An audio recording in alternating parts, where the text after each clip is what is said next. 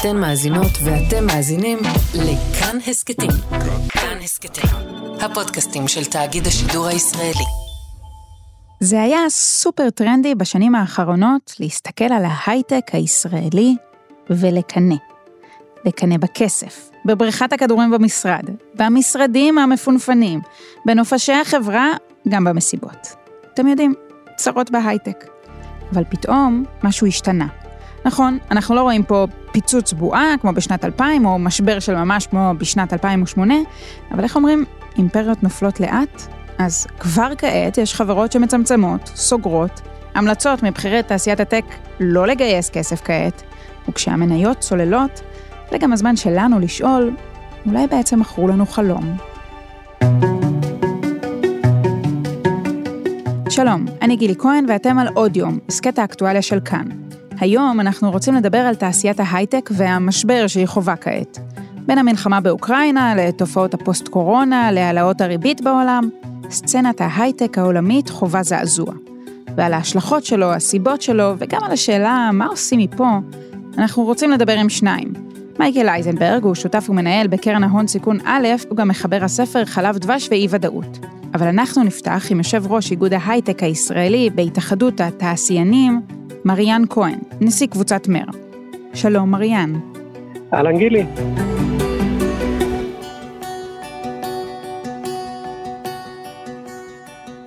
בוא תנסה להסביר לי מה בדיוק קורה עכשיו בתעשיית ההייטק. אה, זה לא משהו שהתחיל היום, זה משהו שהתחיל כבר לפני למעלה מחצי שנה, כאשר אה, הדי האופוריה של השנה שעברה ושל אה, שנת 2020 התחילו להתפוגג מעט, קרי גלי ההנפקות והגיוסים המאוד מאוד מאוד גדולים התחילו להירגע, והיה צורך להסתכל קדימה ולחשוב אנה פנינו מועדות. אנחנו עכשיו אה, פחות או יותר באבן הדרך הראשונה אחרי uh, תמרור האזהרה שהיה לנו לפני חצי שנה, ועכשיו אנחנו צריכים לחשוב שוב איך מפת הדרכים שלנו. אני מניח שגם את, גילי, כמו רובנו, שומעים uh, וקוראים את uh, הרעיונות עם הקולגות הרבים שלי, שהגיוון הוא גדול מאוד, זאת ממש מקצה לקצה, בין כאלה שאומרים וואו, צריך לראות איך מצילים את תעשיית ההייטק, לבין כאלה שאומרים אין בכלל מה לדאוג, הכל בסדר גמור, לא יהיו פיטורים והכל ימשיך להיות נפלא. אז uh, כמו בכל דבר אחר בחיים, גם כאן המציאות היא כנראה באיזשהו מקום באמצע. מתי המשבר הזה התחיל לדעתך? המשבר התחיל, כמו שאמרת, פשוט כי אנחנו אחרי השיא של היוניקורנס וההנפקות ענק, שלאט לאט uh, חלקן התפורר, או שהמשבר הזה הוא, הוא פשוט משהו שקורה בכל העולם, כי יש פתאום מלחמה באוקראינה, ויש פתאום הרבה דברים אחרים על הפרק, אז כן, גם ההייטק נפגע. התשובה היא גם וגם.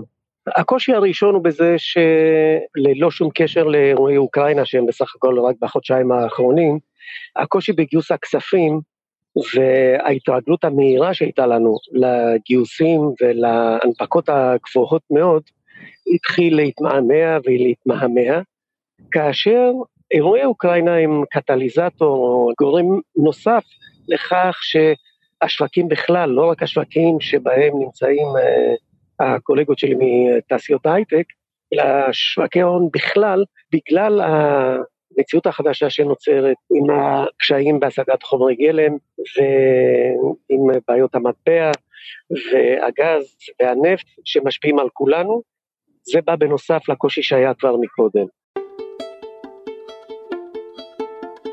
אם אני לא טועה, היית גם במשבר, אה, בפיצוץ בועת ההייטק בשנת 2000, היית גם בעסק הזה. עד כמה אנחנו קרובים לשם? אני מודה לך על שאת מזכירה לי אה, מה כתוב לי בתעודת הזהות, אבל כן, זה היה גם ב-2002 וזה היה גם ב-2007-2008, וקשיים לא חסרים, יש קשיים. ואני חייב לומר את מה שאמרתי גם לפני חצי שנה. זה לא שאנחנו עכשיו במשבר, וה, והמילה היא, אה, היא קשה מדי, אנחנו לא במשבר ולא בפיצוץ. אנחנו בעצם באירוע שהוא אירוע תיקון. היינו במצב עד לפני חצי שנה שהוא היה אה, טוב מדי, אם אפשר להגיד דבר כזה, היינו במקום שהוא לא היה אה, ממש תואם את המציאות, ואנחנו צריכים אה, לחזור למימדים הנכונים שלנו, גם של השווים של החברות, גם בערכים שעל פיהם אנחנו מגייסים ומנפיקים, גם כמויות הכסף שאנחנו מצליחים לגייס וכולי, וכמובן זה משפיע אחר כך על כל התעשייה, משום שברגע שיש פחות כסף בקופה, החברה מתנהלת אחרת. אבל זה לא, זה לא אומר שיש משבר. אני דווקא חושב שהמציאות שנוצרה לפני שנה, שהיה לחץ אדיר על החברות לפעול מהר וכמעט בכל מחיר בגלל הגיוסים הענקים שעשו, אה, אני חושב שאנחנו חוזרים למציאות שהיא יותר נכונה לקצב ההתפתחות האמיתי של התעשייה. לא היה פה אבל קצת אמ, ניפוח שוק? אם אתה מסתכל על חלק לא קטן מהחברות הישראליות שהונפקו, הונפקו ב... אה, באמת במחירים אסטרונומיים, אה, יוניקורנס כאלה ואחרות, ולאט לאט הן הרחק הרחק משם, וההתנפצות של השווי שלהן זה לא רק סיפור של אנשי החברה עצמה, זה גם סיפור של המשקיעים שחשבו אולי אה, להשקיע ולשים את הונם במניות של אותן חברות, ונותרו עם חתול בשק. אני חושב שאת צודקת. קטונתי מלומר מה השווים האמיתיים של אה, חברות כאלה ואחרות, האם יש באמת אה, הצדקה למספרים האלה, האם יש הצדקה לתוכניות שהם הציגו וכולי, אבל בסופו של דבר אני חושב שאף משקיע לא יכול לבוא אה, בטענה על כך שגם הוא הסתנוור או שהוא הלך בתלם של האחרים וקיווה לטוב. בסך הכל ליבי עם המשקיעים שאולי כספם שווה הרבה פחות היום, משום שבסופו של דבר אנחנו, כולנו, צריכים את המשקיעים האלה, קטנים וגדולים, כדי לגייס את הכספים שהתעשייה הזאת זקוקה להם בכל רגע. ואנחנו תעשייה שצומחת, וכדי שהיא תצמח היא צריכה כסף. אני חושב אבל שקורטוב של מציאות בתוך כל האופוריה שהייתה, אני חושב שזה עושה טוב לכולם, גם למשקיעים. כמה התזה של ההייטקס, של הבריכות כדורים במשרד וסיבוס אה, ללא הפסקה וחיים באמת אה, שכסף אה, נשפך לכולם מהכיסים, או לפחות זו התחושה שניסו לשדר חלק מהחברות במרוץ אחר טאלנטים. כמה זה השפיע? בוודאי שזה השפיע. קודם כל, הכסף הגדול, הגדול מאוד, שהגיע בזמן קצר מאוד, ולכל הכסף הזה הייתה מטרה אחת, לקצר טווחים, לקצר את התהליכים, כולם היו צריכים פתאום לגייס הרבה אנשים כדי לעמוד בתוכניות עבודה מואצות, ולכן הם נאלצו אה, לנקוט בצעדים חריגים כאלה שלא היו קודם, איך נהיים יותר אטרקטיביים, החל משלטי חולצות חנקים על עזריאלי ועל איילון וכולי, וכמו שאת אומרת, עם סיבוס ועם אה, בריכות כדורים ועם אה, יוגה ב-11 ורבע בצהריים וכולי וכולי. אני לא מזלזל בשום דבר, אבל אני חושב ש... שהפרופורציות אה, הלכו לאיבוד בשלב מסוים בתהליך הזה. אני חושב שזה עשה לנו רע, זה עשה לנו רע קודם כל בתדמית שלנו, של התעשייה, שפתאום נהיינו איזושהי תעשייה נהנתנית של אנשים שרק באים, בעצם לא באים לעבודה, הם רק באים כדי ליהנות מכל הטוב הזה. וזה יצר אפילו, אה, בניגוד לרצון ולמה שאני חושב שנכון, שזה לגשר, אני חושב שתעשיית הייטק יכולה וצריכה לגשר על פערים, אז פתאום היא יצרה פערים שלא היו קודם, ובסופו של דבר זה עשה רע גם לעובדים, משום שזה העמיד את העובדים במקום שהוא לא מציאותי, וכשאתה עומד במקום לא מציאותי, אה, אתה גם עושה דברים שהם לא מציאותיים, ודאון דה רוד, ולא רחוק מהיום, אה, אתה תצטרך לעמוד מול מראה לחלק מאיתנו בוודאי אה, חשב לעצמנו מחדש. וזה לא הכי פשוט. אם אני עכשיו אה, בעלת חברת אה, סטארט-אפ בשלבי גיוס כאלה ואחרים, מה אתה ממליץ לי? לצאת ולגייס כספים עכשיו, או להיכנס מתחת לשמיכה ולקוות שזה יעבור? אז תראי, פעם הייתה מנטרה שהייתה אומרת, אל תגייס כשאתה צריך, תגייס כשאתה יכול. אני חושב שהמנטרה הזאת נכונה גם היום. אז, אז לא לגייס. לגייס. בוודאי תגייסי. בוודאי תגייסי. עכשיו, אם את לא יכולה לגייס, אז מה זה משנה מה אני אגיד לך? במילא תיכנסי מתחת לעצמך ותחכי עד שיבואו ימים קצת יותר קלים. אבל מה שאני בא להגיד זה לא שעכשיו uh, כל הברזים יפשו, זה לא. Uh, עדיין יש כספים ועדיין מגייסים כסף, אבל uh, גם המשקיעים נהיו זהירים יותר, בררנים יותר, אבל עדיין יש הרבה כסף בתעשייה הזאת, הרבה פחות מקודם, אבל עדיין יש.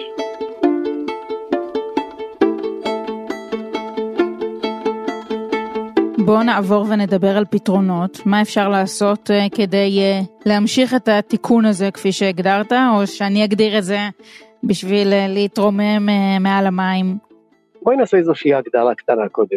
ההייטק כולם אוהבים uh, לחשוב שהוא נורא חזק והוא uh, עצום והוא קטר שדוהר קדימה והוא, שואל והוא מושך את כל השאר וכולי. אני שונא את המשל הזה, אבל אני אשתמש בו רק כדי להמחיש בעצם את הצורך האמיתי. גם הקטר, ככל שהוא לא יהיה חזק וככל שהוא לא יהיה משוכלל, גם הוא צריך שיתחזקו אותו, גם הוא צריך שישדרגו אותו, גם הוא אה, צריך שיכינו לו מסילה, וגם הוא צריך uh, שמדי פעם שיעשו בו uh, תיקונים ובדיקות. זה, זה בדיוק תעשיית ההייטק. תעשיית ההייטק היא, היא חזקה, כל אחד מן התעשיינים הוא, הוא מוכשר, ומנוסה ויש לו מפת דרכים והוא מכיר עולם וכולי, אבל בסופו של דבר אנחנו כולנו נשענים על כמות אה, משמעותית של תשתיות שלנו כתעשיינים אין שליטה עליהן, כמו למשל אפילו התשתית הפיזית, אה, כבישים, תחבורה ציבורית וכולי. התשתיות של התקשורת, על מנת שנוכל לעבוד מאיפה שאנחנו עובדים, אנחנו צריכים שתהיה תקשורת מאוד מאוד אה, אמינה ורחבה. אנחנו צריכים, וזה צורך שהוא קריטי לתעשייה שלנו, אנחנו צריכים את התשתית האנושית שהיא אה, חלשה בזמן האחרון. אנחנו לא יודעים לייצר אנשים, אנחנו יודעים במידה מסוימת אה, לעשות הסבות כאלה ואחרות, אנחנו יודעים לעשות הכשרות פנימיות כאלה ואחרות, אבל אנחנו לא מערכת החינוך הממלכתית, ואנחנו תלויים מאוד ביכולתה אה, של המדינה לתת את שלה בתחום הזה. אני לא מדבר על כסף, אני מדבר על מאמצים שהתעשייה שלנו לא יודעת לעשות. ואלה דברים שצריך לעשות אותם כל הזמן.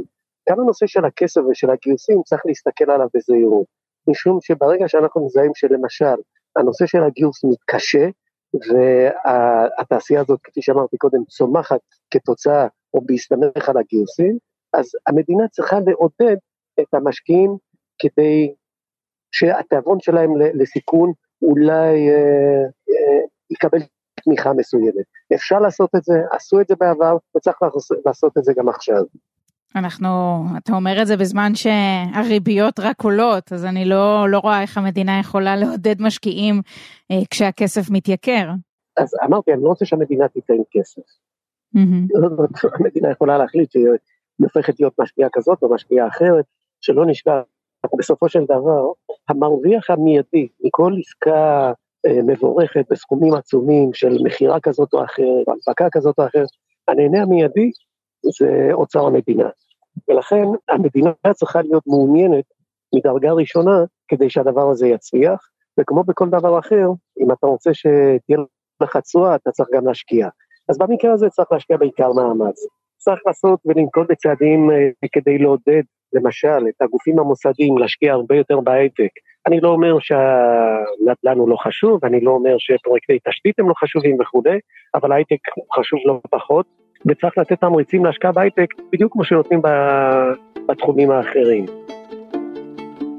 מריאן כהן, תודה רבה לך. גילי, תענוג גדול, תודה.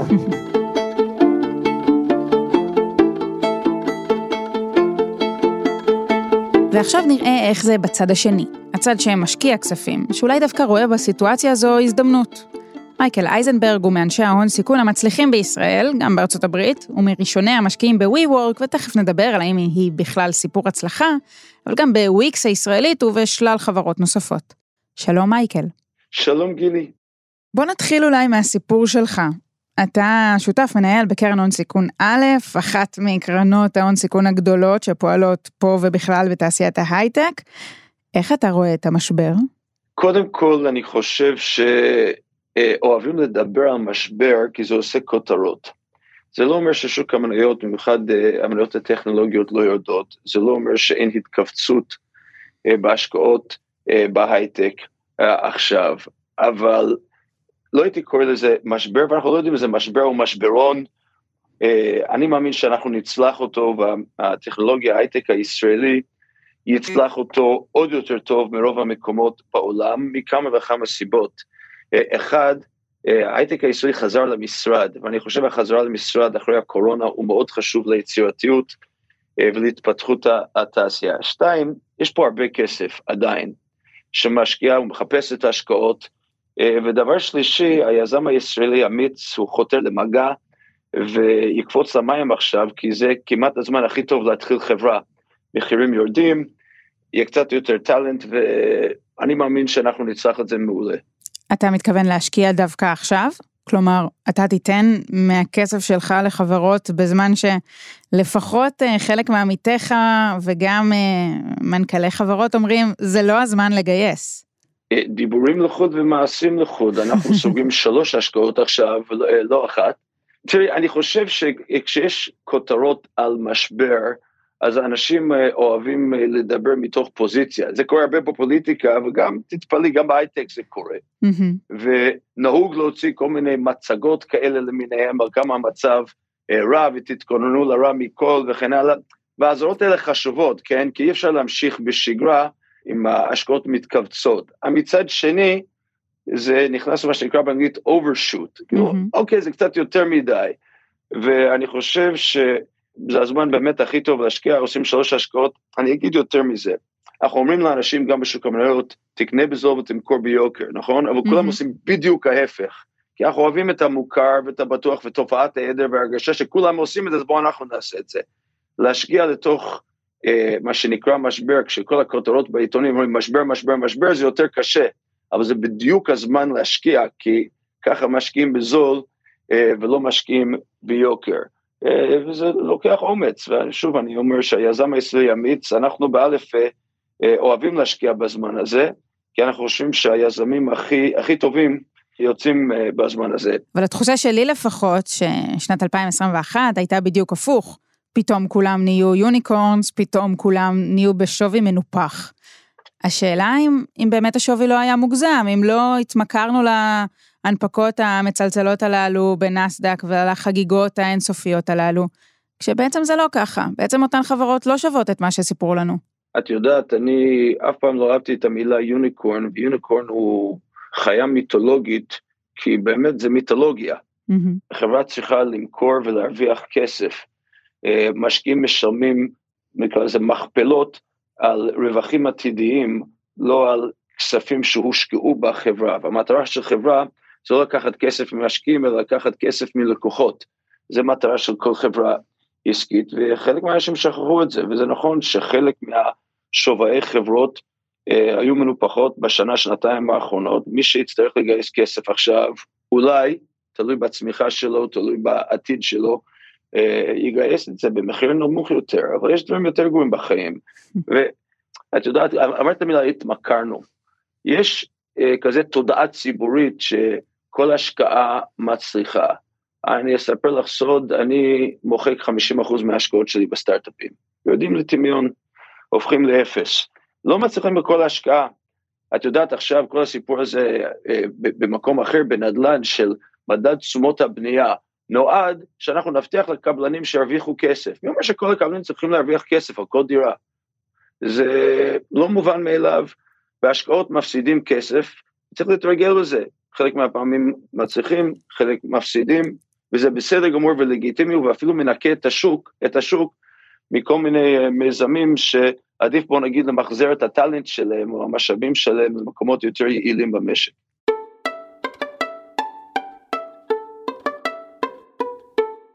אז בוא נדבר אולי על אחד מהם, היית מראשוני משקיעי WeWork. WeWork רצתה להנפיק באיזה 60 נכון. מיליארד דולר, היום היא שווה הרבה הרבה פחות. והשאלה שלי, איך יכול להיות שיש פער כזה, היום היא שווה לדעתי באזור החמישה מיליארד. אה, תסביר לי את הפער בין הערכת שווי כזו מטורפת, לבסוף אה, משהו ש, שנראה אחרת לגמרי, מתנהג אחרת לגמרי. במקום שבו, הזכרת את מדד תשומות הבנייה, בסוף זה נדל"ן, כן? במקום שאמור להיות יחסית רגוע, מבוסס. אז קודם כל, בוא, בוא ניקח צעד אחורה. WeWork היום מוכרת איזה שלוש מיליארד, מיליארד דולר, יש לה הכנסות בשלוש מיליארד דולר. Mm-hmm. איזו חברה שמוכרת לקוחות ויש לה לקוחות. שתיים, בשוק המניות הציבורית יש שוק, זאת אומרת, מיליוני משקיעים קובעים מחיר. בשוק המניות הפרטית, כשמשקיע הון סיכון, משקיע צמיחה או משקיע private אה, equity, משקיע בחברה, צריך בן אדם אחד שיסכים למחיר. אז לאורך ההיסטוריה הפרטית של WeWork, אני השקעתי בסבב הראשון, כשסופטבנק השקיעו במחירים של 20 מיליארד דולר, זה בן אדם אחד, מסיושי סן צריך לקבל החלטה, מה המחיר, לא כל השוק, הוא קיבל את ההחלטה שקיבל, כן? כשהחברה מנפיקה, לא החברה קובעת את המחיר, אלא השוק, והשוק הוא תנודתי, הוא עולה, הוא יורד, והשוק קבע מה, מה המחיר שהוא מוכן לשלם עבור WeWork, שהוא היה שונה מהשוק הפרטי, וזה קורה.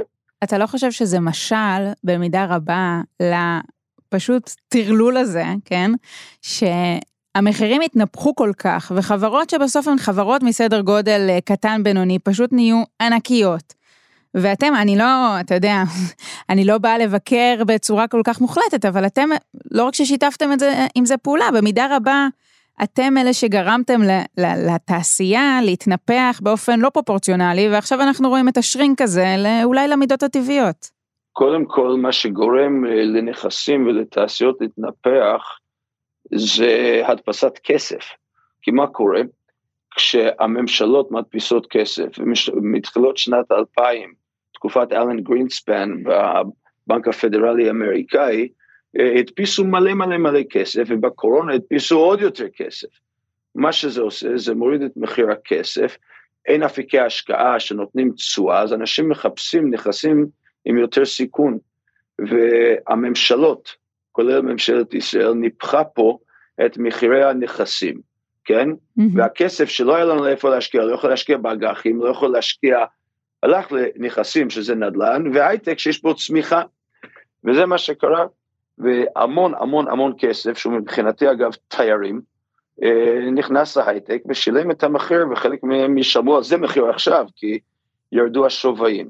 אה, ואגב הציבור לא הפסיד כסף אה, על ההשקעה הזאת, מי שהפסיד כסף על ההשקעה הזאת זה בינתיים סופטבנק בווירק שהם שילמו מחיר של 21-23 מיליארד דולר והחברה שווה היום 5 מיליארד דולר, זה מידע ציבורי, אני שילמתי הרבה הרבה פחות מחמש או שבע מיליארד דולר, מה ששווי החברה היום, כי השקעתי מוקדם. וזה קורה, כפי שאמרתי, מחירי, מחירי מניות עולות ויורדות, וכשהשוק קובע, זה מה שהוא קובע. אבל אי אפשר לברוח מכך שהיה פה הדפסת כסף מטורפת, שניפחה פה ומקומות אחרים מחירים, גרם גם לאינפלציה, ושינה את השווים של הרבה דברים בצורה לא פרופורציונלית בשווקים כאלה ואחרים. אז אם הערכות השווי היו מוגזמות, והזכרתי את WeWork, אבל אפשר לתת כדוגמה את למונייד, שגם בה השקעת, אה, א' השקיע, ואפשר לתת גם כמובן עוד שלל דוגמאות של חברות ישראליות שהונפקו והיום שוות הרבה הרבה פחות. השאלה בסוף לדעתך, מי צריך לנופף בדגל הזה שיש פה משהו שקצת מנופח, קצת מוגזם, קצת לא באמת השווי האמיתי? לא אני יודע ולא את יודעת שהשווי הוא נמוך מדי היום, כי שוק המניות, ואגב שווקים ככלל, מגיבים באמוציונליות לדברים. זה מה שקורה, זה מה שיוצר הזדמנות אגב. כן, לפני שבוע וחצי, שבועיים אני קניתי מניות, כי אני חשבתי שהם ידעו איזה פעם ראשונה בשנתיים שאני קונה מניות. Mm-hmm. כן, בעיקר מכרתי בשנתיים האחרונות. אז אה, כשהמצב טוב, כשיש שוק שברי, המחירים עולים יותר מדי, כשהשוק הופך דובי, בגלל שאנשים לא קונים בזול ומוכרים ביוקר, אלא מוכרים אה, בזול וקונים ביוקר, אז השוק נכנס לאוברשוט. וזה מה שקורה בדרך למעלה, והוא קורה בדרך למטה גם כן.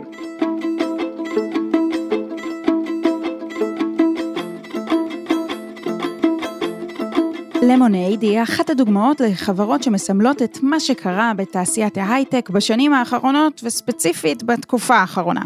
היא חברת ביטוח דיגיטלית שפועלת בעיקר בשוק האמריקני ומציעה לבטח בקלות ובמהירות את הדירה שלך או את הכלב שלך או את הרכב שלך.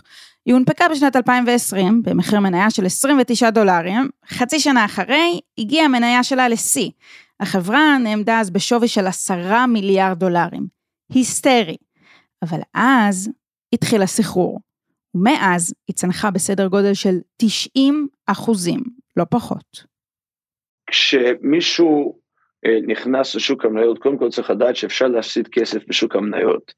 אני חושב שמפרסמים, שמפרסמים אה, קרנות, בין אם זה קרנות אג"ח או קרנות מניות, אגב, בין אם זה לקיחת הלוואות מהבנקים, עושים עוול ללקוח. הם מפרסמים להם שרק אפשר להרוויח בדברים האלה, כי הם רוצים שיקנו. אבל זה לא המצב האמיתי, ואני חושב שמדינת ישראל, אה, במה שאני מכנה פה כלכלת אחווה, או צריך להיות כלכלת אחווה עם ערבות הדדית, אנחנו צריכים להפסיק את המנהג המגונה הזה. אנחנו דוחפים לאנשים מוצרים פיננסיים, שמכניסים אנשים גם לאוברדרפט, גם למינוף יתר וגם לקנות מניות ביוקר, וצריך להסביר את האמת לאנשים ולבוא ולעזור להם להבין, את יודעת, אני השקעתי בחברה בשם רייזאפ. רייזאפ היא חברה שעוזרת לאנשים לצאת מהמינוס, משקפת להם את המציאות, המציאות שהאשראי שלוקחים ודוחפים להם מהבנקים לא טוב להם, שחלק מהמוצרים אה, להשקעה שדוחפים להם הם לא טובים, זה חלק מהערבות ההדדית וכלכלת האחווה שצריך לנהוג פה בארץ הזאת. ושאנשים שמבינים את זה ישקיעו מזמנם להעצים אנשים אחרים ולהשקיע בהם ללמוד מיומנויות, גם להשקעה וגם לעבודה מפרנסת.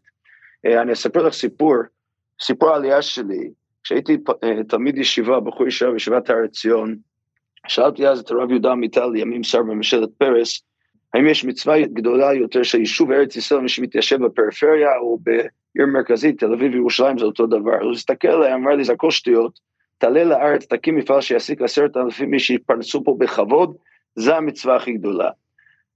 האחריות שלנו זה להשקיע באנשים שיבינו, גם יתפרנסו בכבוד, ויבינו שיש דברים שיש בהם הזדמנויות וגם סיכונים.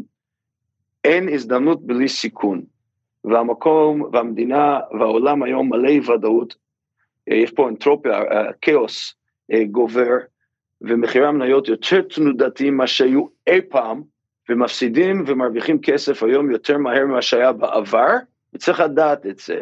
גם להזהיר אנשים שיכולים להפסיד כסף, גם מאשראי מהבנק וגם בשוק המניות, ומצד שני אפשר להרוויח. יש שני צידי המטבע, אבל חשוב ללמוד ולהיעזר באנשים האחרים שכן מבינים בזה. זה כלכלת האחווה. מייקל, אבל במידה מסוימת, בשנתיים האחרונות, כצופה מן הצד, חלק מהסחרור הזה של, של הממדים שהגיע אליה התעשייה, הביאה בסוף ל, לאיזושהי תפיסה שההייטק תמיד יצליח. שאם תיכנס, תגיע בשערי חברת הייטק, מכאן עתידך הכלכלי מובטח. האקזיט יבוא, ואם לא יבוא האקזיט, אז יבוא אה, צ'ק שמן או העברה בנקאית שמנה בסוף החודש. ואולי את זה צריך לנפץ. שוב, חלק מההשקעות מצליחות, חלק לא. בספר החדש שלי, חלב דבש אה, ואי ודאות, אחת הטענות המרכזיות היא שמדינת ישראל, אחד המשאבים הלאומיים שלנו זה אי ודאות, וזה בונה חוסן אצל האנשים, אה, שיכולים למנף גם כישלונות להצלחות, וזה מה שאני רואה אצל יזמים. אגב, למונייד כמעט מוכרת חצי מיליארד דולר הכנסות, כן? החברה הראשונה של דניאל שרייבר שבו השקעתי, אה, לא הרווחתי על זה כסף, כן, הרווחתי על זה מעט כסף. החברה השנייה הצלחתי בו, כי הוא נכנס שוב לאי ודאות הזאת, ומינף אותו לחברה מדהימה, אגב, שמשבשת לחלוטין את שוק הביטוח האמריקאי. זה, זה חלק מהמהות הישראלית, זה אותה אי ודאות והמינוף של האי ודאות להגיע לטוב. זה לא נכון שכולם מצליחים, זה כן נכון שיש לנו יותר אנשים שמוכנים לנסות. מי שלא מנסה, בוודאי לא יצליח. מייקל אייזנברג, אה, תודה רבה לך על השיחה הזו. תודה גילי.